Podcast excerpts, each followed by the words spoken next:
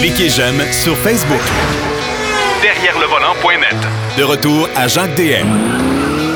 On va finir l'émission aujourd'hui avec, euh, si vous voulez bien, un peu d'histoire. Et notre historien en chef, bien sûr, c'est notre ami Denis Duquet. Salut, Denis.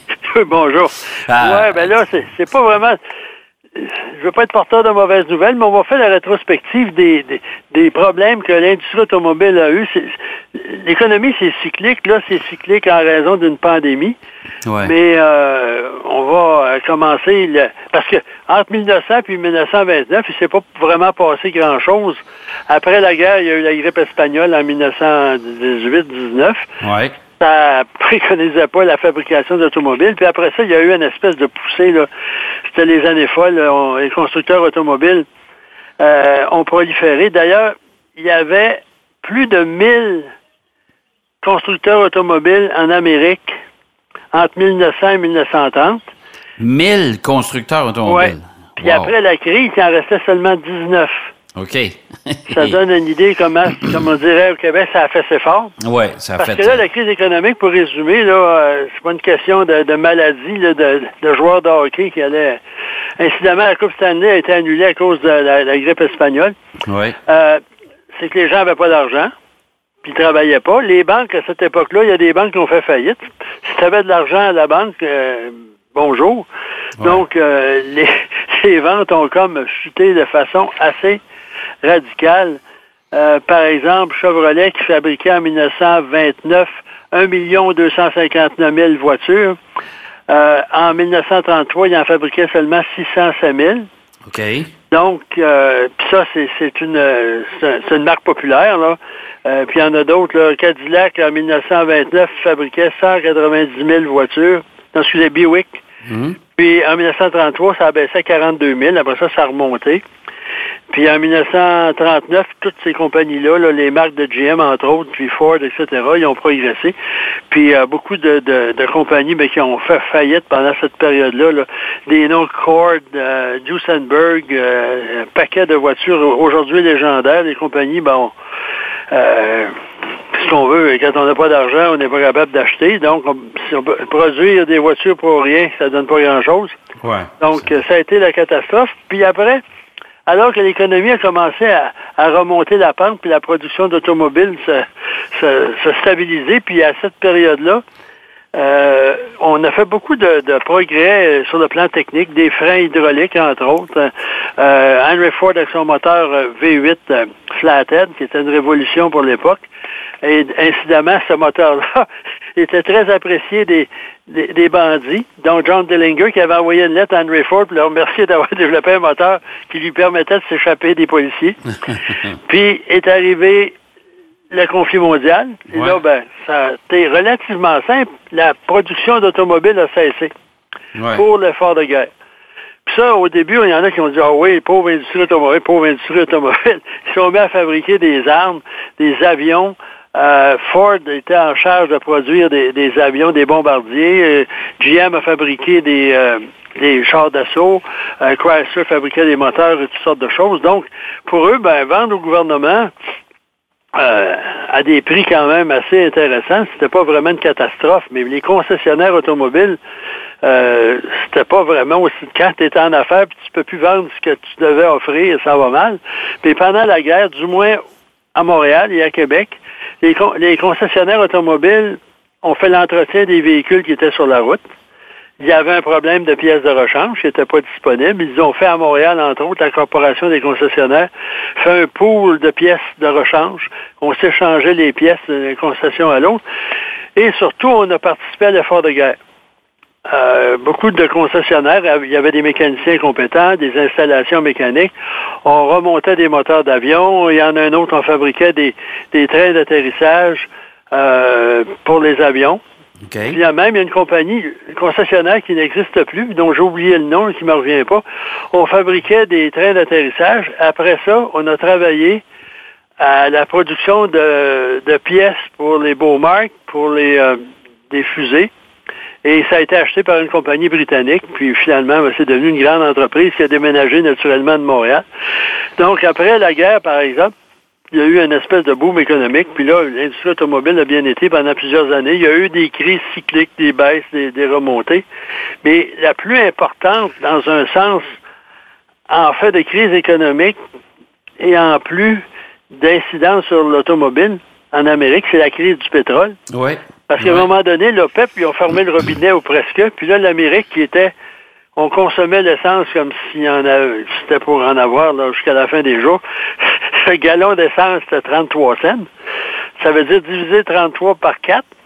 Ça Ouais. vous donne ça, la valeur au litre. Oui. Puis il y avait des voitures qui faisaient euh, 5000 au gallon. Là, euh, il n'y avait rien là, qui, qui intéressait les gens. Puis quand on a commencé à faire la file pour remplir, et des endroits, ça marquait plus d'essence. Les gens attendaient, surtout aux États-Unis. Ici, on n'a pas été tellement affectés. Puis en même temps, comme si c'était pas assez, les gens cherchaient des petites voitures, parce que là, il y en a même, j'avais parlé à un moment donné à Bob Stample, l'ancien président de, de GM, il dit, on a des gens, lui était chez Pontiac à cette époque-là, des gens enlèvent des cylindres, des pistons dans leur voiture. Ils prennent un V8, puis en font un 4 cylindres. Ouais. Ben, on, sou- se souviendra, Denis, de, de, de cette période où on avait pris des grosses voitures, puis on avait décidé, chez GM, entre autres, d'installer des moteurs 4 cylindres dans les voitures. Oui, il y avait des, des corvettes, puis, euh, même euh, un petit peu plus tard, là, 125 chevaux pour une corvette, parce qu'en plus de ça, Ouais. comme si c'était passé la baisse des ventes, puis l'intérêt des gens pour des petites voitures, puis qui offrait les meilleures petites voitures? Les, Japonais. Oui. Là, les gens ont découvert, parce qu'avant, à quelques mois avant la crise du pétrole, Toyota songeait sérieusement à quitter les États-Unis. Ouais. On n'en vendait pas. Les gens d'une petite boîte carrée du Japon, ça vaut pas la peine. Puis, euh, on disait la même chose des autres modèles. Ben, écoute, concurrents. moi, je vais te conter une anecdote. Je me souviens de cette période-là où on avait un concessionnaire Toyota à Trois-Rivières, OK, dans Mont-Patelin, euh, qui avait quelques voitures en stock, mais c'est vrai que ça se vendait pas. Et il a décidé carrément, il a dit, moi, j'en veux plus de cette concession-là. Il a remis les clés. Il a dit, moi, là, j'en veux plus. Oui. Venez chercher vos autos, j'en veux plus de ça. Alors là, le réseau de concessionnaires commençait à fondre. Imagine-toi, quelques années plus tard, quand ça s'est mis à se vendre en malade, ça. Lui, il a tombé malade. Ouais, c'est assez. Puis en plus, à l'époque, les Américains, ont, même aujourd'hui, sont incapables de produire des petites voitures qui sont rentables. Dans l'industrie, là, un petit, un, un petit char, c'est un loss leader. Ça veut dire qu'on attire les gens avec un produit sur lequel on perd de l'argent.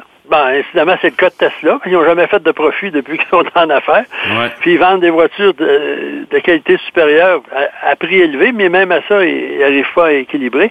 Ça prenait vendre un camion ou un gros VUS, ça rapportait autant que vendre 10 petites voitures. Ouais. Équation facile à faire.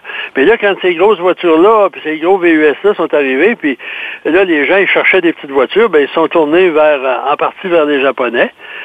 Puis, les gens ont découvert que c'était fiable, solide, puis ça allait mieux qu'on pensait. Ben là, les Américains, ils ont, ils ont décidé de changer leur fusil d'épaule. Puis moi, j'ai j'ai commencé ma carrière dans l'automobile vers cette époque-là. Là, les Américains, là, traction avant, petite voiture, fuel efficient, fuel economy, front wheel drive. Puis là, en plus, les grosses voitures, ils étaient obligés de respecter les normes environnementales des États-Unis, du gouvernement fédéral américain. Puis quand on accélérait, il y avait tellement peu de, de puissance, puis les moteurs n'étaient pas destinés pour l'essence sans plomb, etc. On entendait le- ce qu'on appelait du pinging, là. Ouais. Le moteur faisait cling, cling, cling en montant des côtes. Puis là, les ingénieurs nous disaient, c'est le son de l'économie. Ah, écoute, mais il y, a, il y a quand même une voiture chez GM qui avait marché pas mal à l'époque, puis c'est la Chevette.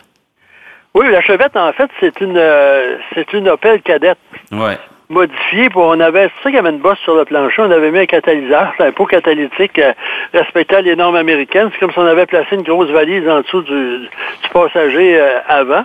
Ouais. Euh, ça, c'était c'était l'anti-voiture. Ça tenait pas la route, ça freinait pas, mais c'était increvable. Ouais. On a même fait des versions à moteur diesel. Oui. des moteurs Isuzu. Puis ça, j'ai eu, moi, à plusieurs, à cette époque-là, il y a des gens qui m'appelaient, Monsieur Duquette, j'ai fait 1 800 000 avec ma chevette. J'ai dit, mon Dieu, vous avez souffert longtemps. Mais ah, c'est le meilleur auto, puis c'est vrai que c'était fiable. C'était très bon. Ah, ça, c'est. Puis après ça, la situation s'est rétablie. On a eu une remontée. Il faut dire qu'il y a eu la guerre du Vietnam à travers tout ça, ce qui n'a pas aidé. Puis en 1980, il y a eu une récession. C'était une histoire économique assez particulière parce qu'il y a eu un bas, un haut, puis un autre bas. On appelait ça une crise économique en W. Puis, euh, ça a eu des incidences surtout chez Chrysler. Chrysler ne vendait pas d'auto, la fiabilité était atroce, puis on payait des dividendes aux actionnaires. Ça fait que la compagnie était tout près de la faillite, et là, Lee Iacocca est arrivé. Il y a eu un, un prêt gouvernemental pour sauver la, la compagnie. Est arrivé les voitures K et surtout la fourgonnette euh, Auto beaucoup, euh, qu'on abandonne maintenant. Là, on va garder juste la, la Pacifica, puis on va abandonner la grande caravane là, bientôt. Et euh, à ce moment-là, ben, ça a eu des, des, des, des sursauts, puis en plus, l'économie des constructeurs américains est en, en phase de de vouloir transformer toute leur flotte dans des modèles plus modernes, plus petits, plus économiques aussi. Et là, les, les brillants euh, administrateurs de ces compagnies-là, ils ont voulu garder la même marge de profit qu'ils avaient sur les grosses voitures. Qu'est-ce qu'ils ont fait? Ils ont diminué la qualité. Ouais. Les voitures n'étaient plus fiables. Il y avait des, des- on avait pris des raccourcis dans la conception des autos qui n'étaient pas vraiment jojo. Là. Euh, je me souviens, là, la, la Chevrolet euh, Citation, Oui. l'arbre de couche avant, pour des raisons inconnues de tout le monde, ils ont mis le, le, le, le segment, le bearing, là, à l'intérieur de l'arbre de que si, le- lorsque le segment était, était usé, il fallait tout changer. Ça coûtait quatre fois plus cher, même plus que ça. Puis en temps, on changeait la moitié de l'auto pour remplacer un- et quelques euh, roulements à billes. C'était certainement pas génial. Puis après, ben, là, on a réussi à s'en tirer. Et là, ça a été l'apocalypse. Ouais. 2008. Oui. L'économie américaine s'est effondrée, des banques ont fait faillite euh, à cause surtout des, euh, des ce qu'on appelait euh, paper. On, on, on offrait des hypothèques à des gens qui ne pouvaient pas le payer. On se répartissait entre banques les profits puis les, les débits, puis Ouais. tout le monde a commencé à, à, à- ça allait mal. Et même GM, à l'époque, voulait acheter Chrysler. Ils n'ont pas été capables de financer ça. Puis le marché s'est effondré, les grosses voitures, les voitures les plus chères, etc., personne n'en voulait. À ce moment-là, ce qui faisait les profits, entre autres, de General Motors, c'était les gros véhicules, les gros camions, vu qu'on n'en a pas vendu. Puis en plus, euh, GM aussi, qui était une filiale de GM, avait des hypothèques. Il était sur le marché des hypothèques. Quand le marché de l'immobilier s'est planté, Ouais. parce qu'il faut, faut dire, à l'époque, il y a des gens qui achetaient des maisons qui étaient euh, hypothéquées pour un million. Puis ils payaient en fonction des paiements mensuels. Ils ont réalisé que leur maison, avec le- la chute de l'immobilier, ça valait seulement 400 000 Ils mettaient la clé dans la porte, s'en allaient, laissaient ça. Ça a été une crise épouvantable. GM et Chrysler ont fait faillite. Ouais. Et euh, c'est pas vraiment. Moi, je me souviens au salon de l'auto de, New York, juste un peu avant que Chrysler fasse faillite, on avait présenté la Grand Cherokee qui était extraordinaire comme design. Puis là, il y a deux gars en avant qui disent Ouais, eh ben là, pour moi, elle va se vendre. C'était une atmosphère incroyable. Puis tout le reste des véhicules dévoilés, c'était tous des trucs électriques avec des, des simili-moteurs. C'était vraiment euh, l'apocalypse. Et finalement, ben là, euh, ça s'est euh, résorbé parce que GM a eu un, octroi du gouvernement fédéral de plusieurs milliards. Ensuite, euh, Chrysler a- euh, est arrivé, euh, euh, je cherche son nom, le président de Fiat là, à l'époque, qui est décédé, Ça, Marchionne, puis il a dit, nous autres, donnez-nous ça, puis on, en fait, a aidé le on prend la compagnie, puis on va la sauver, c'est ce qu'il a fait. Puis c'est devenu FCA. Donc ça, c'est probablement la, la crise la plus, la plus spectaculaire. Ouais. Puis il faut dire que euh, il y avait, à un moment donné, quoi, euh, ensuite les fonds de pension, ça faisait du bien euh, financièrement à GM, là, parce que ils n'ont jamais pensé, lorsqu'ils ont fait des ententes avec leurs employés, que ceux-ci allaient vivre si longtemps, puis être malades si longtemps. Fait que là, il y avait des frais. Moi, je sais qu'une compagnie d'automobile m'avait offert un, un job, là, Mhm. puis que j'ai jamais accepté, mais j'ai vu les papiers, là, par exemple, de, de fonds de pension, puis etc. Là. Je pense qu'il déterrait quasiment ma grand-mère puis il arrangeait les dents. Là. Il payait tout, tout, tout. fait que vous avez un paquet de gens, ces trois-là, puis il y avait un immense déficit dans le fonds de pension. Fait que là, en faisant faillite, ben, on pouvait être sélectif, puis on n'avait plus une dette à n'en plus finir. Ouais. Parce que ça coûtait 500 dollars de plus par auto pour un constructeur américain par rapport aux Japonais qui, eux, avaient de jeunes travailleurs, donc moins sujets à des maladies. Puis on en sait, euh, finalement, ben, la crise, grâce aux politiques de Barack Obama, se sont résorbées. Puis on, connaît une, croissance économique assez spectaculaire. Et là, on en frappe une autre. Puis là, la, la bourse va dégrégoler, a dégrégolé, va probablement continuer. On a cessé euh, à plusieurs reprises les transactions pour euh, calmer les, les esprits.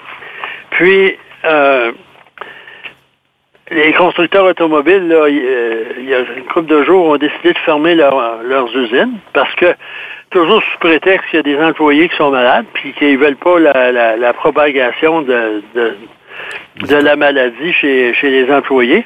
Il y a une raison économique aussi, parce qu'il faut dire des autos qui ne se vendent pas parce que les concessionnaires euh, ont dit aux gens de rester chez eux. Pas certain que les gens vont aller s'acheter une auto. Ben, il y a beaucoup ça. de gens qui n'ont plus de salaire, qui n'ont plus de revenus.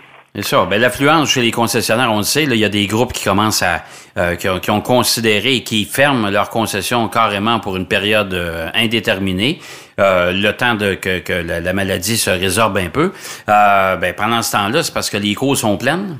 Puis là, fabriquer des voitures, ils vont les envoyer à qui? Là? Parce que là, les concessionnaires vont dire, écoute, envoie-moi en plus, j'ai pas de place. Là. Moi, je peux plus. Là. C'est comme ça que Chrysler fait faillite, parce qu'il y avait euh, Eberhard, Joe Eberhard, a dit fabriquons-les, ils vont se vendre. les courtes pleines partout, puis ça se vendait pas. Ouais. Puis euh, chez Ford, c'est c'est probablement la compagnie qui est présentement, d'après les spécialistes, là, je ne m'inclus pas là-dedans, la plus touchée, parce qu'ils sont dans le cadre d'une réorganisation euh, au chapitre de la direction. Euh, ils ont renvoyé tout le monde à un nouveau groupe. Euh, on, on change de modèle. Puis les nouveaux modèles qu'on a faits, apparemment, l'Explorer, le, le- l'Escape, ça n'a peut-être pas les résultats euh, qu'on, espérait. Et la- l'action de Ford a chuté de façon assez spectaculaire. Euh, toutes les actions ont baissé de toute façon. Par exemple, Tesla valait 730 l'action en janvier. Mhm. Et le 18 mars, c'est pas, fait pas si longtemps, elle valait 361 C'est une chute assez spectaculaire, ça aussi. Hein? G- General Motors a quasiment perdu le- au moins 40% Elle est à 17,15 euh, Fiat Chrysler Automobile, 6 et, et 12 cents, alors qu'elle valait à peu près une dizaine de dollars il y a une couple de mois. Mhm. Puis là, ben, c'est hors de... Pour, pour fin de discussion ou de, de Bombardier, avant-hier, se traitait à 43 cents. Oh Pas boy. 43 dollars, là, 0,43. Euh, ce qu'on appelle dans le métier apparemment des junk bonds. Là. Ouais. Ça fait que ça vaut pas. euh, euh, J'espère qu'ils vont s'en sortir. Mais chez, chez, chez Ford, on est en train de remanier. Puis un des rares véhicules sur lesquels ils font de l'argent, ils font des revenus euh, euh, positifs, c'est Ouais. le F-150. Ouais. Et là, il y a euh, plusieurs analystes qui disent les millénarios, ils en veulent pas. ils en veulent pas. Écoute, Denis, c'est déjà tout le temps qu'on avait. Je regarde filer le temps, c'est toujours bien intéressant. Je te donne rendez-vous la semaine prochaine. En attendant, reste chez toi. T'es confiné à la maison. Soigne-toi bien. Euh, fais attention à toi, puis on se reparle la semaine prochaine. C'est ça. Tout le monde reste à la maison, Ouais. puis écoutons 91 Euh, oui, c'est exactement. Merci. Euh, C'était Denis Duquet qui nous parlait des difficultés de l'industrie automobile au fil des décennies, bien sûr, au fil des, au fil des années, depuis le début de son histoire. J'espère que l'émission vous a plu. Je vous donne rendez-vous, bien sûr, la semaine prochaine. On sera là, en poste, comme d'habitude, avec nos collaborateurs réguliers. Bonne semaine. Derrière le volant.